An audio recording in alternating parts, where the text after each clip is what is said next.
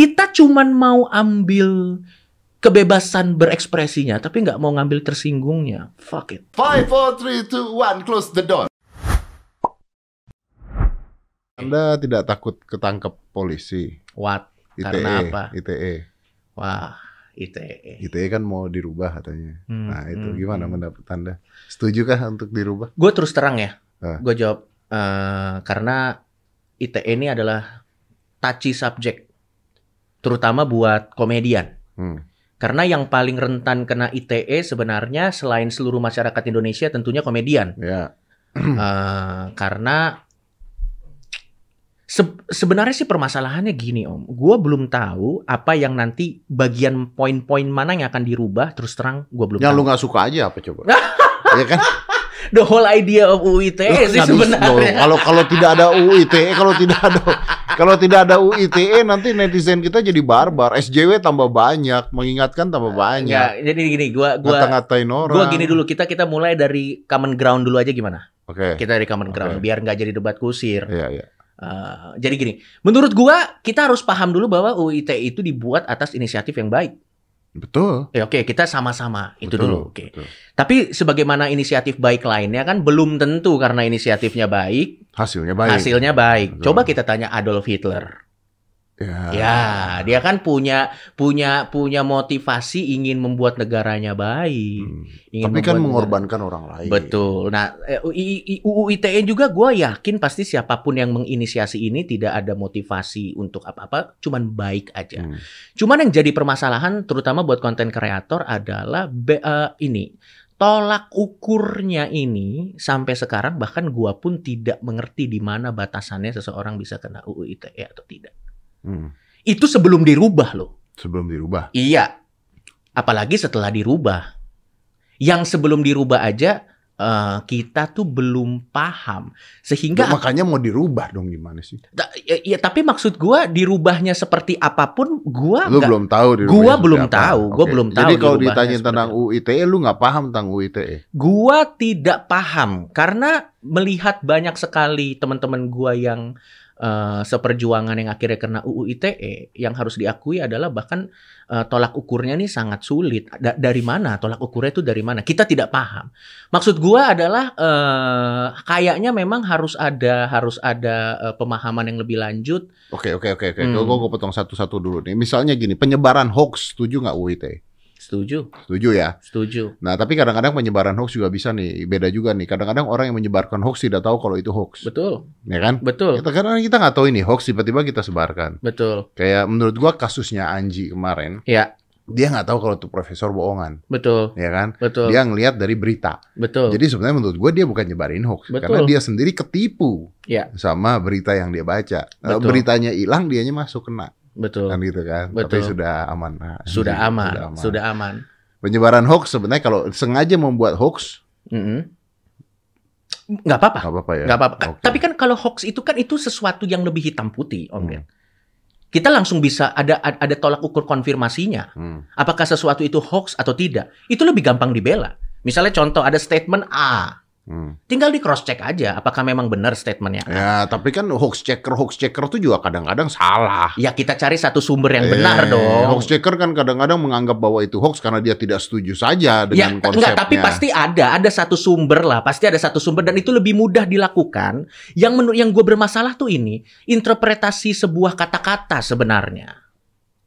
Dari apa? Nggak ngerti gue. Misalnya ada statement yang mengatakan coki jelek, Iya, oke, statement coki Iya. jelek. iya. Terus ada orang, eh, terus misalnya gue bilang, ah gue tersinggung nih dengan statement coki jelek. Gue merasa ini pencemaran nama baik. Hmm. Gue mau laporin ah dia ke polisi. Gitu. Hmm. Nah menurut a- apa kalau tol- tolak ukurnya seseorang bisa masuk penjara karena kata-katanya tuh apa? Apa gua nggak tahu. Kan- Dan, dan ini berbahaya untuk untuk untuk komedi itu sendiri karena kalau komedi itu uh, it's only a jokes. Iya, gini, gini. It's only a joke. Kita ambil contoh kasusnya Ridwan Remin sama veteran petonya Ruben. Sangat menarik. Sangat menarik. Sebenarnya lebih baik lo undang orang ya, tapi mungkin Eh, Sebelum sebelum gua berbicara, gua tidak berbicara atas mulut Ridwan Remin ya. Iya. Gue pasti. cuma berbicara atas opini gue terhadap kasus itu. Iya, Ini iya. kita kasih disclaimer dulu nih. Betul, betul. Oke, Dan ya, lu ya. sama gue boleh berbeda pendapat ya? boleh Ya, aman aman masalah ya. Oke, aman, oke, aman, oke. aman aman Menurut gue dulu dah. Boleh Menurut gue dulu ya. ya Menurut gue Ridwan Remin salah. Menurut gue. oke dari sisi Dari sisi ketika eh, seharusnya tayangan seperti itu bukan tayangan yang untuk disebarluaskan. oke Akhirnya menjadikan orang menjadi bahan tertawaan. Karena Hmm. gini, harus diingat bahwa tidak semua orang siap di roasting. Ya. Kalau setiap orang siap di roasting, Ria Ricis nggak nangis di Confess. betul itu sebenarnya anjing lucu banget bang tapi semua orang udah tahu belum sih Gak tahu, tahu nggak sih? nggak tahu Gua salah ngomong ya? nggak apa-apa sih nggak apa-apa Tapi sih. bener kan? tapi bener waktu Ah, itu bener Anda dia kayaknya overwhelm aja sih Ya. dia overwhelm aja Nah, sih. kalau misalnya satu itu, ya kedua tidak ada keterkenalan. Mm-mm. Makanya kalau Panji eh, suka ngomong ketersinggungan karena tidak kenal. ya Kalau lu tiba-tiba ngerosting gua sendirian, gua nggak tahu lu kapan roastingnya, Ya. gua kayaknya nggak akan emosi karena gua Betul. tahu lu gitu. betul, betul. Itu yang kedua. Ya. Ketiga, ada anak di bawah umur nih yang dibawa-bawa nih. oke Nah, itu Oke. itu itu menurut gua kesalahannya di sana gitu. Menurut gue salahnya di sana. Iya, Oke, iya, silakan, Pak. Kalau buat gua, kalau buat gua kalau misalnya itu harusnya di, di ditaruh bukan untuk konsumsi pub- publik ya, itu cuma ditaruh untuk di di di, di tempat tertutup.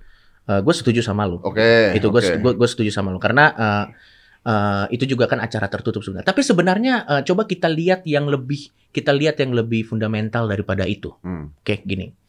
Sebenarnya kan yang dilakukan oleh Remin ini, ini kan sebenarnya adalah reaksi Hmm. dari sebuah aksi. Hmm. Kita nggak ngomong aksinya salah atau benar secara moral ya. Oke, kita cuman ngomong yang dibicarakan oleh Remin ini adalah reaksi dari sebuah aksi. Hmm. Dan sebenarnya yang melakukan ini bukan cuma Remin. Yang melakukan ini netizen lain dengan platform yang berbeda-beda. Ya. Kebetulan memang for whatever reason Remin ini ngupload ini di di di, di YouTube-nya Hmm. gitu. Tapi terlepas dari itu, apa yang dilakukan Remin ini adalah reaksi dari sebuah aksi. Netizen juga melakukan hal yang sama sebenarnya. Dengan apa? Misalnya ada post-post di mana eh, yang bersangkutan eh, melakukan sesuatu dan ada reaksi dari netizen. Hmm. Maksud gue gini om, kalau Ridwan Remin bersalah terhadap reaksi yang dia berikan terhadap aksi tersebut, ini terlepas dari kebenaran moral aksi ini ya, dia bereaksi. Dan dia minta maaf untuk itu dan dia harus take down videonya. Berarti hal yang sama kalau kita tidak mau double standar harus dilakukan semua netizen terhadap kata-kata yang menjadi reaksi dari post-post yang bersangkutan. Karena kalau cuma remin doang, Hmm. berarti double standar. Tidak double standar karena eh, dilihat dari reaksinya Remin mengundang banyak lagi Tapi kan halayak yang lain. Artinya ada masa yang diundang sama dia untuk mendengarkan itu. tapi kan maksud gua kan terlepas dari terlepas dari itu. Ini kan kita tidak tidak kita kan tidak berbicara mengenai kita tidak berbicara mengenai impact kita berbicara mengenai haknya. Oke. Haknya yang kita ber, kalau hukum itu kan kita berbicara mengenai. Kalau misalnya kalau misalnya yang ingin dijunjung di sini adalah bagaimana supaya netizen bisa berkata-kata lebih santun. Kalau misalnya ujung-ujungnya yang dilihat dari impact-nya, berarti maksud gua orang yang tidak memberikan impact boleh dong ngomong-ngomong yang tidak santun. Ya, kalau lu lihat dari sananya sebenarnya nggak boleh. Artinya kan harusnya mereka juga Iya. tidak boleh juga kan. Iya, begitu ja- kan? iya. Jadi sebenarnya kalau buat gua secara pribadi apa yang dilakukan Tapi kan artinya lu barusan mengatakan bahwa harusnya tidak boleh. tidak boleh apa? Loh, tidak boleh dong. Tidak boleh apa maksudnya? Berarti itu salah dong. Salah apa yang mana? salah dong. Kalau reaksinya negatif, kalau si netizen-netizen juga bereaksi negatif kan harusnya semuanya kena. Anda mengatakan itu. Iya betul. Nah, Nah, artinya kan yang dilakukan menjadi salah dong. Karena apa yang dilakukan adalah salah. lah, masalahnya, masalahnya sekarang konsekuen nggak? Kalau misalnya itu di take down, orang lain harus men take down itu. Hmm. Dan harusnya itu kalau menurut gua ya, kalau misalnya kasus itu menjadi naik, itu jadi perbincangan kita bersama bahwa apakah memang apakah memang hal yang dilakukan yang menjadi reaksi banyak orang, apakah itu lumrah? Harusnya kalau misalnya, kalau buat gue begini om, kalau buat gue begini, misalnya gua ada orang yang berbicara mengenai gua mereaksikan apa yang gua lakukan. Ketimbang gue tersinggung dengan reaksi dari apa yang gue lakukan. Ini kalau gua ya, gue Hmm. tidak berbicara untuk orang yang bersangkutan. Let's talk about it gitu. Let's talk about daripada gua menyerang orang yang berbicara karena reaksi gua. Karena begini, kalau misalnya kita menjadi reaktif terhadap apa yang kita post, Misalnya gini, kita ngepost A dan orang bereaksi karena A, habis itu kita marah. Maksud gue yang salah nih siapa sebenarnya? Gini, harus diingat, sosial media, it's not a diary. Sosial media tuh bukan diary. Hmm. Kalau diary lo mau ngepost fucked up thing, terus tiba-tiba diary lo diambil terus dibaca, lo punya hak untuk marah. Oke, kalau lu mengatakan hal itu, gua bisa membalikkan seperti ini. Kalau misalnya ada sebuah keluarga Ah, cerai misalnya, oke, lalu dijadikan jokes, Iya. oke, Hmm, cerai dijadikan jokes, anaknya juga dibawa-bawa. Iya. Lah, kan perceraian ini di post hmm, sebenarnya ya kita udah cerai untuk kasih tahu orang-orang udah cerai, lalu dijadikan jokes, anaknya dibawa-bawa. Iya. Nah, itu kan juga gak enak didengar. Nah, kalau begitu yang harus kita bedah adalah target dari jokes itu tersebut. Kadang begini, Om. Pada saat orang sudah marah, dia suka miss di mana target jokes itu sebenarnya. Apakah targetnya anaknya atau apakah targetnya orang tuanya? Jadi lebih dari sekedar itu, kita harus benar-benar hati-hati melihat struktur jokes tersebut. Oke, uh, let's cut it down. Gua bertanya gini aja, apakah seorang coki akan melakukan jokes yang hampir sama dengan itu? Kalau gua pada saat gua akan melakukan sebuah jokes, gua akan melihat apakah ini battle yang words untuk dilawan. itu yang jadi pilihan gua. Oke. Apakah itu battles yang worth untuk dilawan eh, at- atau apakah gua pada saat itu lagi punya energinya untuk menghandle hal tersebut. Makanya I choose my battle wisely. Oke, I choose my battle wisely. oke. Mungkin mungkin buat mungkin buat beberapa orang eh, dia senang bercanda dengan hal tertentu yang sensitif. Mungkin dia choose battle itu. Oke, Karena di sini tuh Ridwan menjelaskan bahwa sebenarnya banyak yang bilang eh, roasting ya. Ini salah kaprah tentang roasting harus izin. Harus orangnya ada. Memang betul. Materi stand up saya kan bukan roasting. Roasting itu kayak lebih kayak segmen kata Ridwan. Hmm, Misal dari satu hmm. jam acara ada apa aja, ada stand up show, roasting, gombalin. Itu segmen yang nyebut nama orang adalah roasting. Dan memang yang dilakukan Ridwan itu sebenarnya bukan roasting. Itu kan tadi gue udah bilang, itu adalah reaksi dari sebuah post yang adalah realita yang ada. Gue tidak bilang, kita kita nggak usah ngomong apakah itu postnya benar atau enggak ya. Itu bukan ranah kita lah. Tapi itu pure adalah sebuah reaksi dari post eh, dari post yang ada. Jadi yang sebenarnya yang harus jadi pertanyaan buat kita semua Om adalah pada saat kita pengen ngepost sesuatu, apa pun motivasinya, ya entah itu untuk memberita untuk menginform orang atau untuk whatever whatever whatever whatever pada saat kita ngepost sesuatu yang harus kita paham adalah you cannot control the reaction dari apa yang lo post di sosial media karena sosial media it's not a fucking diary that's it Oke. lu harus mengerti bahwa lu melempar sesuatu ke jungle yang hukum rimba pada Ya. saat lo post sesuatu ke sosial media. Terlepas dari eh, eh, apakah reaksi yang yang gua, gua yang- ngerti, gua Nah, ngerti. gitu Artinya kalau lu gua. mengatakan seperti itu, bisa juga katakan gini. Kalau lu udah ngelepas sebuah post ini ke jungle, yes, maka di situ ada macan, betul, ada serigala, yes, ada bangsatnya juga kan. betul. Betul. Nah, nah, nah sekarang sekarang yang harus kita pahami adalah pada saat ada undang-undang ITE, rather than punish orang-orang yang bereaksi negatif, kenapa nggak dikasih edukasi mengenai how to use your social media wisely? Daripada kita hammer, jadi menurut gue gini, semua hate speech yang ada di sosial media itu adalah akibat. Kita lebih interest menyerang akibatnya daripada tarik ke belakang apa sebabnya. Hmm. Sekarang gini deh, misalnya contoh. Eh, kita ambil kasus gua aja karena ini lebih enak ngomonginnya karena gue berbicara untuk diri gua sendiri. Gue tidak berbicara untuk kalau tadi kan itu kan opini gua. Misalnya contoh, gua ngepost sesuatu yang kontroversial. Oke. Oke, gua Sering ngepost. lah ya ini ya. Sering ya. Gua ngepost, cas, gua ngepost. Gua nggak akan sebel kalau orang marah sama gua. Karena gua gua gua berprinsip gini. Orang punya hak yang sama sebagaimana eh, gini. Gue punya hak untuk berekspresi sebesar-besarnya. Demikian juga orang punya hak yang sama besarnya untuk bereaksi sebesar-besarnya. Sebab akibat.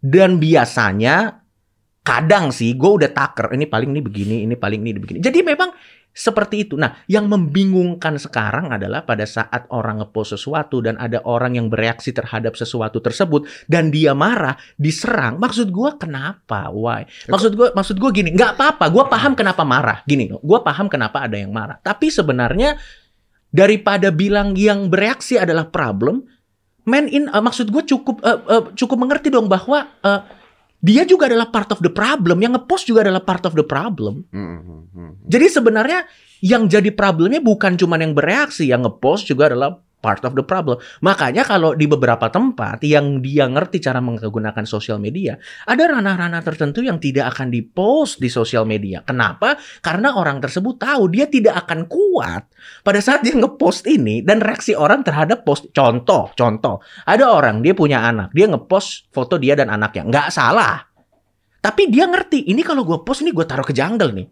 Kalau tiba-tiba ada yang bilang "Eh, anak gue jelek, gue sangat paham kenapa orang itu marah. Ini Radit ya. Enggak, orang, orang. Kalau ada yang bilang anaknya jelek, gua sangat paham kenapa marah. Ya darah dagingnya wajar, sebuah kewajaran. Hmm. Tapi maksud gua eh, ada yang lebih dalam dari itu kita mengerti. Makanya ada beberapa orang yang dia tidak ngepost ke keadaan pribadinya kepada dunia karena dia Karena tahu tidak siap mendapatkan respon. dia tidak siap mendapatkan respon. Dan maksud gua kalau hukumnya seperti ini kan maksud gua apa what the fuck gitu. Maksud gua mending yang dikasih itu eh, eh, pokoknya kalau buat gua sih media sosial it's not a fucking diary. Jadi lo harus mengerti apa aja yang lo post. Kalau lihat di post gua, gua tidak pernah curhat apa pun di sosial media. I just being an asshole aja di sosial media. Karena gue tahu itu bukan diary dan kalau orang marah karena apa yang gue post, fair enough. Dan dan dan dan, dan, dan silakan maki gue kalau misalnya contoh kasus gue yang terakhir itu gue ngepost mengenai anak-anak Afrika yang chat time. Hmm. Kalau ada orang yang marah karena itu ya silakan. Kalau ada yang bilang gu- jokes gua nggak lucu, silakan. Kalau ada yang bilang gua tidak berperi kemanusiaan, silakan. Ya itu adalah resiko dari dari dari dari dari dari apa namanya dari post gua gitu. Dan gua gua menerima itu. Dan gua nggak nggak nggak nggak suka juga kalau orang dihalangi untuk bereaksi mengomentari gua. Karena eh, pemahaman gua adalah kita mungkin bisa beda pendapat, tapi hak lo untuk mengungkapkan pendapat akan gue bela mati-matian gitu. Jadi sebenarnya sekarang masalahnya daripada UU ITE, masalahnya adalah bagaimana kita eh, menggunakan sosmed dengan bijak sebenarnya. Itu Ah, yang kalau lu mengatakan menggunakan sosmed dengan bijak, Iya. artinya di sini ada dua sisi dong, bro. ya Dari dua sisi dong, Hmm. dari orang yang ngepost dan orang yang bereaksi. betul Ya dan, kan? dan dan dan agak tidak adil kalau yang dihukum selalu orang yang bereaksi bukan orang yang ngepost. Ya, tapi kan bisa aja kalau postnya positif tapi reaksinya negatif. Tapi kan lagi-lagi Om Deddy kita tidak bisa mengontrol apa pun. Harusnya ya yang yang yang di bear in mind apa pun motivasi lo pada saat lo ngepost di sosial media. I kan kalau I, I- kalau if I eh, ini Iya iya iya ya, maksud gue I, I understand, Ah, tapi ah, kalau eh, gua pribadi gua bisa cari celahnya tuh. apa tuh? Gue bisa nyari celahnya. What? Sederhana, untung Ruben bukan gua aja sih. Ruben termasuk sempat telepon-teleponan sama gua dan udah lah let's forget it dia bilang gitu. Iya iya iya iya. Kalau gua ada celahnya itu. What? Lu gua nggak suka dengan kontennya, Ya. lu jelek-jelekin keluarga gua Hmm. eh, dan anak gua Hmm. dan lu dapat bayaran. Lah. Tapi kan nah ini ini menarik nih. Thank you Om Deddy. Thank you Om Deddy, lu sudah membawa sebuah pertanyaan yang sangat baik dan dalam. Thank you ya. I- Ini, ini permasalahannya, ini permasalahannya. Eh, Remin adalah komedian, tapi nanti lo bisa undang aja. Mungkin buat lebih fair, lo bisa undang dia biar dia berbicara atas dirinya sendiri. Tapi gue mau komentar ini Ya. dari sisi gue ya. Ya. Remin adalah seorang komedian. Hmm. Oke. Apa sih tugas komedian? Itu pertanyaan fundamental ya Om Deddy. Hmm. Apa job dari seorang komedian? We are supposed to be funny. We are not supposed to be right. Hmm. Seorang komedian, pada saat dia jadi komedian, dia cuman jadi lucu. We are not supposed to be right. Karena definisi dari komedi itu sendiri adalah membuat sebuah kelucuan. Sehingga Om Deddy, pada saat ada ekspektasi yang meminta seorang komedian untuk let's say memahami perasaan seseorang, memberikan pesan-pesan positif, atau memberikan encouragement di karyanya. Ada komedian yang melakukan itu, ya. Tapi itu bukan job sebenarnya dari komedian. Job kemudian ke, sebenarnya dari komedian dia melihat reality yang ada di masyarakat. Gini, fakta itu tidak ngaruh dengan perasaan kita. Fakta dan perasaan kita tuh nggak relevan. Kalau fakta A kita tersinggung ya bodoh amat faktanya A gitu loh maksud gua. Tugas komedian itu itu cuman menjadi lucu di atas segalanya. Tapi memang itu ada price yang harus dibayar. The cost of being funny adalah nyawa lo.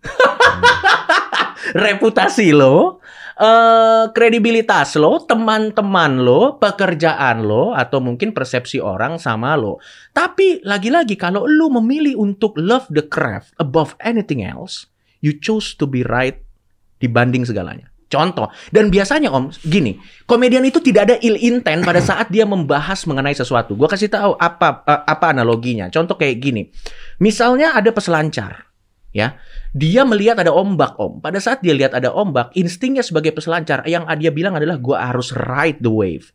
This is it, now or never. Ya. Terlepas di wave-nya itu ada ikan hiu, ada batu karang, ada ada pedang, ada apa. Yang penting dia instingnya aja.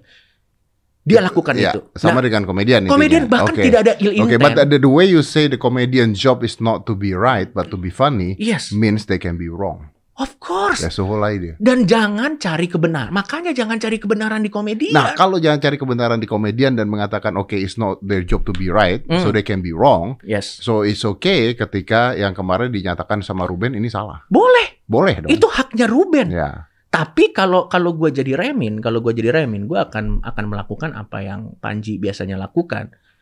Eh, minta maaf aja. Bilang, bilang, bilang bahwa, eh sorry, gue gua nggak tahu kalau anda tersinggung gitu. Hmm. Yang jelas ini nggak ada ill intent. Ini cuma reaksi Hmm. dari eh, aksi. Hmm. Kenapa lu bisa minta maaf? Karena gue minta maaf untuk tersinggungnya dia, tapi gue tidak akan minta maaf sama jokesnya. It's a two different thing loh Oke. maksudnya. Kayak jokesnya itu itu craftnya. Kalau kalau Remin tidak minta maaf? ya nggak apa-apa juga. Ya itu terserah dia, makanya lu harus undang dia sih sebenarnya. Ya, tapi kenapa lu memilihnya untuk minta maaf? Iya kalau karena gue tidak ada niat untuk bikin dia ngerti nggak? Gue minta maaf kalau dia tersinggung, oke, tapi gue tidak akan minta maaf sama jokesnya. Karena itu gue mengeluarkan itu pada saat gue jadi komedian Hmm. dan tidak ada ill intent di situ. Ya, ya, ya, tidak ada niat gitu tidak ada misalnya. niat, tidak ada. Tapi, Tapi kalau kan lo niat tidak niat yang tahu bukan kita. nah makanya kenapa dibikin undang-undangnya? Kalau kalau kalau tolak ukurnya tidak ada yang tahu cuman Tuhan. What the fuck? Kita nih mempeributkan apa gitu loh? Eh, eh, kalau untuk hoax oke lah, gue masih setuju. Tapi kalau untuk hal-hal gini apa? Kalau niat hati yang tahu cuma masih mending lah kalau di pengadilannya pakai lie detector. masih menurut gue masih oke lah. Tapi kalau niat apa segala macam, what the fuck? Kenapa, men? Dan menurut gua hal-hal kayak gini akan membunuh komedi. Ya. Tapi kalau tidak ada undang-undang ITE, Ya. lu bayangin nggak Hmm. seperti apa jungle-nya? Oh iya, of course. Lu bayangin nggak damage yang terjadi bisa sebesar apa? Of course, of course, of course. Ya. Tapi gini, oh menurut gua, inilah yang menurut gua jadi masalah buat kita semua. Hmm. Kita cuman mau ambil kebebasan berekspresinya, tapi nggak mau ngambil tersinggungnya. Fuck it. Lu jangan cherry picking kalau ngomong freedom of speech. Freedom of speech equal freedom to to offense. Pada saat lu meminta hak untuk berekspresi, itu datang dengan harga yaitu ada freedom untuk offense. Itu memang udah sepaket, kita nggak bisa cherry picking. Aku hanya ingin, aku hanya ingin uh, freedom of speech-nya aja, tapi aku tidak ingin ketersinggungannya. What the fuck, nggak bisa dong om. Ya memang nggak bisa. Da- dan Memang makanya, tidak bisa. makanya menurut gua yang harus gini, ini opini gua, tapi apakah ini bisa terjadi itu untuk perdebatan lain lain waktu. Ya, ya. Tapi buat gua yang harusnya dilakukan adalah dibiasakan membicarakan hal-hal yang mendobrak apa yang umum. Supaya di ke- ketimbang orang-orang dihukum dibiasakan aja sehingga itu menjadi hal yang biasa sehingga kita menjadi thick skin. Karena menurut gua selama kita di gini Om, selama kita dilindungi dari dari sebuah sebuah sebuah eh, kejamnya dunia, itu tidak akan memperbaiki masalahnya gitu loh menurut gue. Dibiasain aja. Itulah karena itulah kenapa menurut gue bullying tidak akan pernah hilang.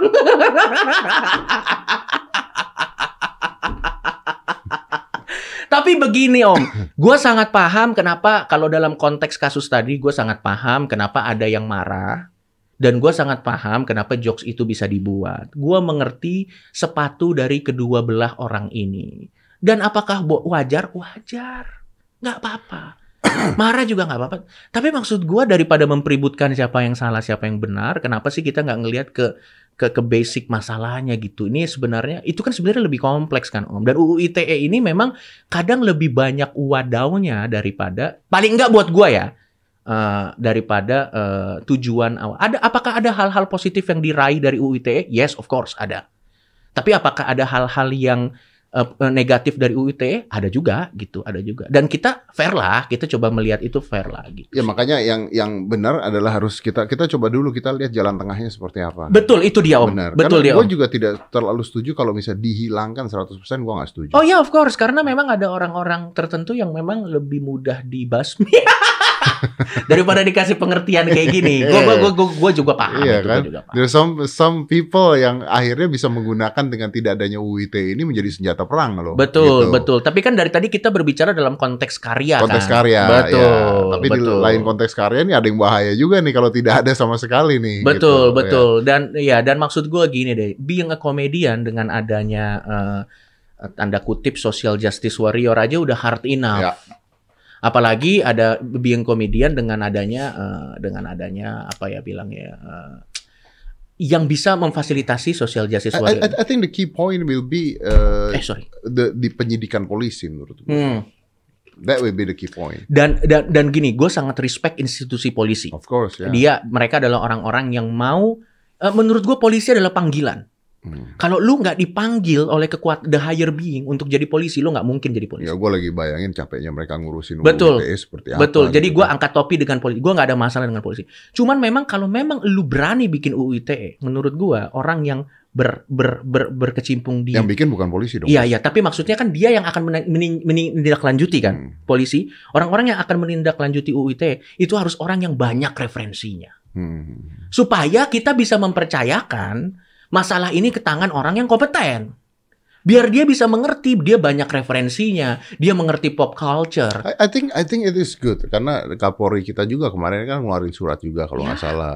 Maksudnya UU ITE ini contohnya salah satunya kalau ada ketersinggungan atau Betul. eh, penye- apa eh, perusakan nama baik dan sebagainya harus dilaporkan oleh orang yang bersangkutan gitu. Betul. Karena belakangan kan banyak banget tuh yang laporin siapa, yang Ya. disakiti siapa, yang laporin siapa betul, gitu kan. betul. Mereka riding the wave untuk nangkep Hmm. orang, contohnya Betul. seperti itu. Nah ini kan, Betul. ini kan menarik sebenarnya. Sangat menarik sebenarnya sangat menarik dan eh, dan buatku dan buat kita dan buat kita semua sih sebenarnya yang harus kita pahami adalah jangan mulai sesuatu yang lo nggak bisa akhiri. Kalau misalnya lo kira lo nggak kuat, gini, lo eh, tapi kalau di gua nih udah hilang. Di orang-orang normal pada umumnya, gue sarankan kalau lo mau ngepost sesuatu, pikirin yang lain yaitu backlashnya, gitu loh. kalau gua sih kadang eh, karena gua udah mencoba menerapkan being funny di atas segalanya, jadi kadang gua ngepost aja dulu. Hmm. Kalau gua kalau gua prinsipnya gini, Om Deddy. Kalau lu punya sesuatu yang lucu untuk dikatakan, katakanlah. Hmm. Tapi konsekuensinya lu bisa menang, Hmm. lu bisa seri, atau lu, bisa, kalah. Ya. Tapi just say it. Itu i- i- itu Nah, price yang ya. harus gua bayar. Betul. Makanya kemarin itu juga pada saat gua ada satu acara di Indosiar tuh ya. Ini Iya. menarik nih. Ini Ah. menarik. Jadi gua tuh kalau nggak salah duduk sama Panji atau sama Gilang gitu. Iya. Terus kan ada komedian-komedian, stand up stand up komedi yang uh, basically they try to make me laugh lah gitu. Ya. Itu gua ketawa itu. Hmm.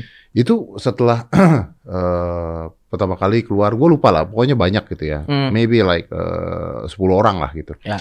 Satu keluar mereka ngerosting gue, mereka ngerosting gue. Terus yang pertama kali dikenain adalah rambut, sisir, Ya, botak, ya. ya. Nah, terus setelah orang keempat, Ya. setelah orang keempat, orang kelima, acaranya gue stop bos. Karena Gue stop terus gue ngomong produsernya, kok nggak ada Panji atau nggak ada Gilang. Terus gue Ya. bilang gue nggak suka dengan komedian-komedian ini. Oke, why? Terus eh, produsernya bilang, oh maaf mas Ded, eh, gini gini gini gini, kenapa kenapa mungkin kita bisa rubah gini. Hmm. Terus gue bilang, nggak lucu loh, gue bilang, Itu dia. Itu dia. nggak lucu. Itu dia. Jadi gini, ketika gini, gue ngomong gini, eh, mas Ded tersinggung ya. Terus gue bilang gini, Hmm. lama-lama tersinggung. lama-lama tersinggung. Terus kenapa lama-lama tersinggung? Terus gue Iya. kumpulin berapa orang tuh ada gue Iya. kumpulin. Termasuk kalau nggak salah ada Gilang atau nggak Panji. Terus gue Iya. bilang gini, ketika lu gini tersinggungnya gini, Ya. kalau lu ngerosting gue, Ah, terus lu cuma ngomong gue botak, gue tersinggung lu bos. ya. Serius lu nggak punya bahan lain dari gue kecuali itu? Ya, ya. ya. Semudah itu, lu ngerti maksud gue nggak? Bukan betul. karena lu ngomongin gue botaknya, Ya, ya, Cuman- ya, ya. dude, that's all your knowledge. Betul, betul, betul. Gue. Kalau itu kan anak kecil juga Iya. bisa ngomong gitu. Terus Betul. gue ngomong pada saat itu, tunggu ini. Kalau dia ngomongin gue botaknya, Hmm. anak kecil juga bisa ngomong, Hmm, ngatain gue botak. Kalau Hmm. anak kecil ngatain gue botak, itu bukan roasting, itu ngedek gue bilang. hmm, hmm. Karena harusnya seorang komedian lebih cerdas dibandingkan itu. Hmm. Sindir gua, singgung gua di hal yang lebih parah dibandingkan itu. Gitu. Hmm. Paham gue. gua. Jadi sebenarnya the, the point is lu tersinggung bukan sama komedinya, lu tersinggung sama kebodohan sebenarnya. Iya. Gua gua ngerti dan dan gua gua gua se- sekarang ada gini. Gua adalah komedian yang belajar dari trial and error. Ah. Dan gua menyadari bahwa sesuatu itu satu-satunya jokes yang menyinggung adalah jokes yang tidak lucu. Lo memang dong bro. dan gua dan gua gini, gua tidak bilang gua adalah uh, komedian yang terlucu di dunia. Enggak. Kadang pada saat gua bikin kontroversi ada jokesnya yang ger, ada jokesnya yang kurang dan Ya. ada jokesnya yang apa. Tapi walaupun itu sebenarnya balik lagi ke subjektif masing-masing. Tapi intinya adalah intinya adalah jokes yang paling menyinggung adalah jokes yang tidak lucu. Jadi gini, uh, kalau kalau saran dari gua gini, kalau lo pengen bikin jokes yang sensitif, pastikan it's funny as hell. Nah kayak gini, ketika lu su- sering eh, ngejok sama gua, gua eh, hidayahnya jalur nutrisi. Betul. Gua ketawa kan. Iya. Tapi ketika kalau misalnya lu ketemu gue nih, udah sering ketemu gue, terus Hmm. lu ngomong, wah om eh, eh, botak nih nyisirannya susah Iya. ya om ya. Betul. Eh, Betul. lu segitu segitu doang nih. Cok. Iya. Lu ngerti gak sih maksudnya? Paham. Jadi aneh gitu, nggak lucu lagi gitu loh. betul. Karena betul. it's too easy to bring that. It's so Betul. fucking easy to bring that. It's so gitu fucking loh. easy memang, memang, memang. Jadi memang itu sebenarnya yang buat teman-teman nih eh, para komedian eh, yang ingin masuk ke dunia komedi terutama ya, terutama di stand up komedi. Satu hal yang harus lo pahami adalah a- banyak orang bertanya, apa sih batas komedi? Batas Hmm. komedi adalah nyali lu dan energi lu. Kalau lo cuman punya energi 50, lo punya cuman punya nyali 50, bawain aja jokes yang levelnya 50. Hmm. Jangan memulai sesuatu yang lo nanti pada saat ditanya pertanggung jawabannya nggak bisa lo jelasin gitu. Jadi gue percaya dengan komedi yang tidak punya batas. Batasnya apa? Nyali lu. Batasnya apa? Eh, energi lu. Pilih aja battle-nya gitu. Tapi gue percaya komedi itu nggak boleh di nggak boleh dibatasin. Dan pada saat orang datang untuk nonton komedi, mindset lo harus inget ini komedi, men. Hmm. Itu dulu mindsetnya harus Nah kalau lu mengatakan hal seperti itu, harusnya kalau itu disebarluaskan menjadi salah dong, bos. Kenapa? Nah, Tadi kan ketika orang datang, artinya orang siap untuk menonton. Hmm. Lo enggak, menurut gua enggak. Misalnya contoh nih, misalnya kayak gua kasih tau, misalnya di-upload di YouTube. Hmm. acara komedi. Ya itu kan udah disclaimer bahwa orang yang datang ke sana walaupun tidak ada surat perjanjiannya, tapi pada saat dia sudah ngeklik, dia search sesuatu yang tulisannya acara komedi, secara tidak langsung dia sudah bilang bahwa dia siap untuk menonton acara komedi, ekspektasinya acara komedi. Maksud gua kan udah ada disclaimer di atasnya dong. Kan dia tidak berharap komedinya akan seperti itu satirnya, mungkin. Loh, iya, tapi itu mah itu urusan dia secara pribadi karena gini, ini misalnya contoh eh, kita ambil lagi gua aja deh supaya lebih gampang ya Om ya. Misalnya gua, gua ngepost di Twitter sesuatu yang sensitif. Twitter itu kan panggung gua. Hmm. Itu kan ranah gua. Gua itu gua punya followers. Walaupun itu bukan diary, gua ngerti. Tapi gua tuh ngepost itu itu adalah ungkapan hati gua kepada orang yang punya genre yang, yang apa namanya? yang punya pemahaman yang sama sama gua Hmm, gitu. Tapi kalau ada orang, tapi kalau ada orang yang dia dateng ke Twitter gua terus marah-marah karena itu get the fuck off this is my stage. Gitu loh maksud gua tuh kayak kita tuh punya Ya, sebuah tapi lu juga nggak bisa melanggar orang marah-marah. Nggak Twitter bisa, nggak bisa, nggak bisa. Nggak bisa, memang nggak bisa. Tapi kita gini, kita punya sesuatu hal yang luar biasa yang namanya kemampuan untuk memilih sebenarnya. Hmm. Dari yang mau ngepost dia punya kemampuan untuk memilih apakah dia harus ngepost atau enggak. Yang saya akui kadang saya tidak punya kemampuan itu. Pokoknya apa pun gue post gitu. Biasanya ditelepon, turunin anjing baru gue turunin. Tapi maksudnya gitu, kita punya kemampuan memilih untuk ngepost dan orang punya kemampuan memilih Untuk untuk merespon. untuk merespon. Ya. Gini, misalnya gua nih Instagram gua Coki Pardede 6666.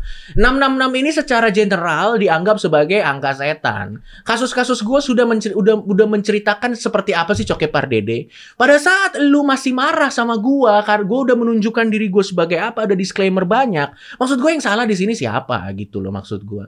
Jadi kalau lo memang udah nggak kira-kira lo nggak suka sama tipe-tipenya atau apa atau misalnya lo kira kayaknya nih jokes nih bakal menyinggung cabut dari situ sebelum lo marah sama sesuatu yang sebenarnya bisa lo stop gitu kalau buat gua ya Ya udahlah. ya udahlah om deddy Thank you ya. sama-sama om Eh, Yes. thank you ya kayaknya nanti rame nih mention instagram gua Iya. Eh, kita lihat aja. Hmm. Eh, kita lihat eh, gimana dia menghandle podcast ini. Kan dia nggak mau datang. Dia nggak mau Siapa datang. tahu jadi kalau sorry gue mau nanya yang terakhir. Kalau dia mau datang lo undang. Ya gimana? Kalau dia Lu- mau datang. Kenapa lu jadi kayak dia sih? Enggak, gue nanya. Kalau dia mau datang, lo undang nggak? Kalau dia Tiba-tiba dia berubah Ya, pikiran. pertanyaan nggak kebalik ya? Kalau gue undang dia mau datang nggak? Nggak tiba-tiba dia melihat bahwa ini adalah sebuah platform yang oke dia mau datang, lo undang nggak? Gue undang tapi ada lu. Boleh. Deal ya? So be it. Deal ya? So be Ada it. lu. Tretan katanya ngefans kan? Mau. Ah, Mau. bener ya? Mau. Ayo, Oke. tanya dia mau Deal datang. ya? Deal. Oke, deal. Deal. Kita coba ya. Oke, deal. Pokoknya kita berempat podcast rekam posting. Oke. Oke, Ayo, deal. ayo. Oke. Ayo. Thank you bro. Five, four, three, two, one. Close the door.